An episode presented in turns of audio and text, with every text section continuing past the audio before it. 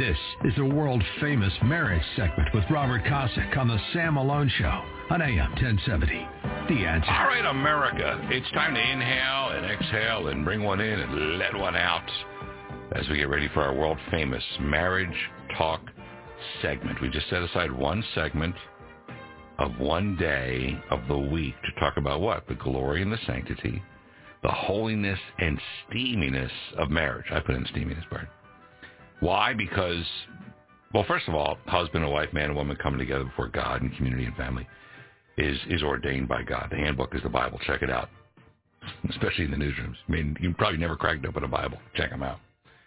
Two, it's when times get tough and things get like antsy and, you know, like now there's anxiety and there's uncertainty. You want to come home to a cozy cave. You don't want to come home to like, oh, my gosh, I'll be stuck in a house out there. I'll kill myself. You want to look forward to coming home, look forward to being self-quarantined, so to speak, right, with this social distancing garbage. Our good friend is Robert Kosick, wrote the book Honor the Vow. He's a church deacon, a marriage coach. He's been writing the content for our segments for years and years and years. Marriage tip number 290. Hi, Mr. Kosick. How you doing? Hey, happy Friday to you, Sam. And let me start by sending out a happy anniversary to my wife. 28 years tomorrow. So Bona fortuna. Yeah, so it won't be quite the normal celebration stuff with all that we're dealing with, but that's what marriage is all about, right? Being flexible and compromising and going with the flow. So, amen. You know, Denise bought me a bottle of, I was joking earlier an hour ago about a bottle of Dalmore Scotch. Good Scotch. Mm-hmm. We've gone to a tasting. And she went to the store, and she said, I got you a present. I'm like, what? And she's, you know, some Specs. So she just takes out the Specs bag. But it was just the gesture of saying, look, you're working really hard. We're helping a lot of companies and businesses behind the scenes. Right. We're going out at 10. We have a camera crew going out at 10:30 to a restaurant to help. And it's stressful, but we're doing what we can. Well, God has given us good energy, good focus, and we want to. And she said, here, have a Scotch. I bought us a nice one. We're doing the same thing. You know, I do this business consulting as well, so I'm helping these businesses stay in business during this time. But then the same thing, my wife and I are helping out some local restaurants who are doing the takeout and you know, buying what we can, and every dollar helps. So. Got it. All right, here we go, America. Our world famous marriage talk segment, talking about the glory and the sanctity, holiness, and steaminess of marriage. The topic for y'all, husbands and wives, has to do with, you know, being locked in together. It's called Last Nerve. I'll read it. Mr. Kosick will comment. We're in the midst of yet another trying time that will place additional stress and tension on our relationships. Fear and anxiety are typically born in the unknown and right now, right? We're facing surmounting unknowns. Businesses and schools are closing, families spending extended time together. That should be a good thing, but unfortunately being cooped up in relatively close quarters can cause each other to step on the other person's last nerve. So how to step over and not step on each other's nerves. Be a teammate. It's going to become easy to forget your families in this together, not against each other. If tension begins to elevate, break the pattern by going for a walk, throwing the ball around the backyard, or watching a movie. Robert Kosick. Right, so we all know we're all going to deal with this. Things are going to get a little bit tense in the house. You're going to run out of things to do. There's only so many shows you can watch, only so many movies you can do, so many games you can play. And people will start showing signs of stress and whatnot in different ways. It'll surface differently for different people. So at this time, we need to remember that we're in this together. We talked about this a couple of weeks ago, too. This is who we have. Each other. It's our family. Nothing's going to change about that. So we need to remember that we're going to work together because we're stronger together.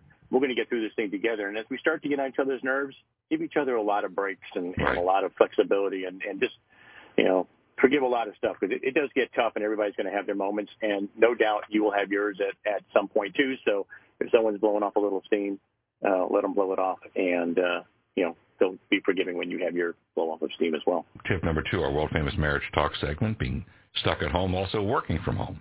Many companies have already implemented a work-from-home policy.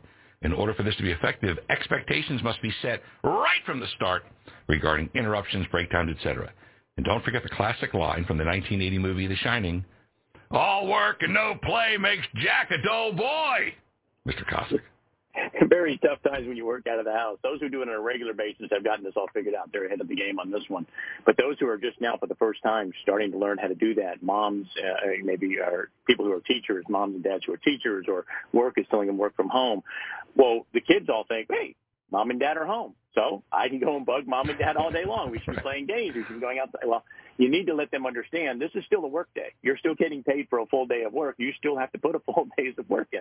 And so have them understand this is when Mom and Dad are going to be working. This is when to go in the back office or whatever. This is when I'm going to stop for lunch. We can come together then. This is when I'm going to take a break, go throw the ball around or something for a little bit, and then I'm going to go back to work.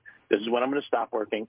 As long as everybody knows that, they won't be bugging you all throughout the day, because if they're constantly hitting you with suggestions and questions and stuff like that, it's going to make that first one that we went through elevate way faster than maybe what it needs to. So just set the expectations from the start, and it'll alleviate a lot of problems. And this one I think is the most important in our world-famous marriage talk segment. When God brings together, let no man tear apart unless he gets his ass kicked in the parking lot. Fears, I put that in there. It's not really written. That's my attitude. Fears and anxieties. While most believe this is not the end of the world, it will create fear and anxiety around when it will end and what long-term impact it will have on our jobs and families. The worst thing you can do when addressing fears and anxieties is to downplay them or blow them off. Instead, acknowledge them and provide comfort that no matter what, we'll get through this together. Robert Kosick, honorthevow.com. Yeah, so the anxiety things, we all know we're going to get through this. Everyone's going to get through this. We got through in every major event that we've had over the years. But knowing when and how and what the overall impact is going to be, that's going to create some significant anxieties. And, again, that's going to show itself in very different ways. People are going to be more stressed over little goofy things that you think, what are you so stressed about? Well, maybe that this underlying fear of what's happening is causing them to lash out in what like really seems like unrelated issues. So, and I got to remind myself of this all the time, too. I'm one of the worst ones at this. Like, hey, it's going to get better. Don't worry about it. We'll be fine. And just like, get over it. And rub dirt on it. I had to deal with that last night. So I actually owe my daughter an apology from last night. I was just, she was stressing over something, and I was, too. And it wasn't a good timing.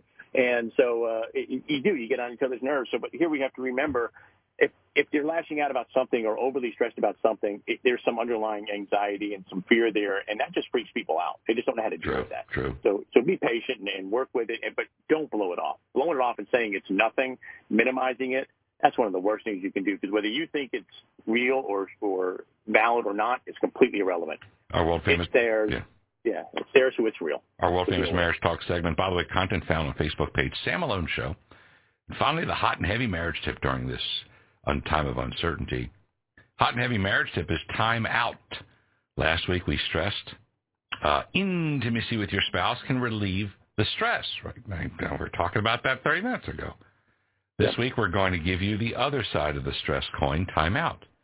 In referencing a married couple's intimate time together, 1 Corinthians chapter 7, verse 5 says, do not deprive one another, except perhaps by agreement for a limited time, that you may devote yourself to prayer, but then come together again. During the next couple of weeks or possibly months, things are going to be a bit crazy and different, and that means the time between intimacy with your spouse may be extended. The Bible is clear that this is okay, but it's really important that you should agree together about it and pray preferably together during the time out. It also says that your hiatus should only be for a limited time, the definition of which would be completely differently for the husband and the wife. Hence the importance of discussing and agreeing before you implement a timeout. Gabish? Gabish, yeah. Gabish. So while we said last week, last Friday's tip was to stress that, if you're very stressed, you should have this time together with your wife, from an emotional and a physical. It relieves all kinds of problems, and Dr. Oz confirmed it.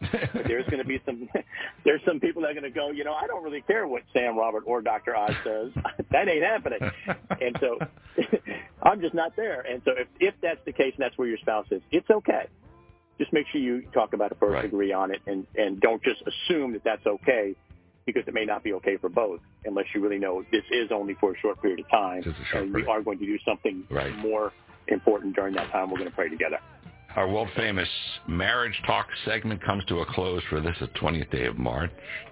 Tough times out there, America. Make sure you and your husband, you and your wife, are squared away. It makes it a lot easier, okay?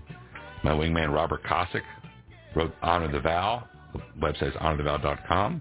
And they're all posted on iTunes. You can get the content on our Facebook page, Sam Malone Show. Mr. Kosick, happy anniversary. Hey, thank you so much. And next week we'll try to go a little bit lighter. I'm thinking maybe we'll compare marriage to garbage disposals. So you guys can think about how we're going to do that. I don't know how that's going to work. Buddy, have a good one. God bless you. Thank you for helping married couples stay happily married or get back to happily married, okay? You too, my friend. Have a blessed weekend. You too. Back in a second. AM 1070, The Answer.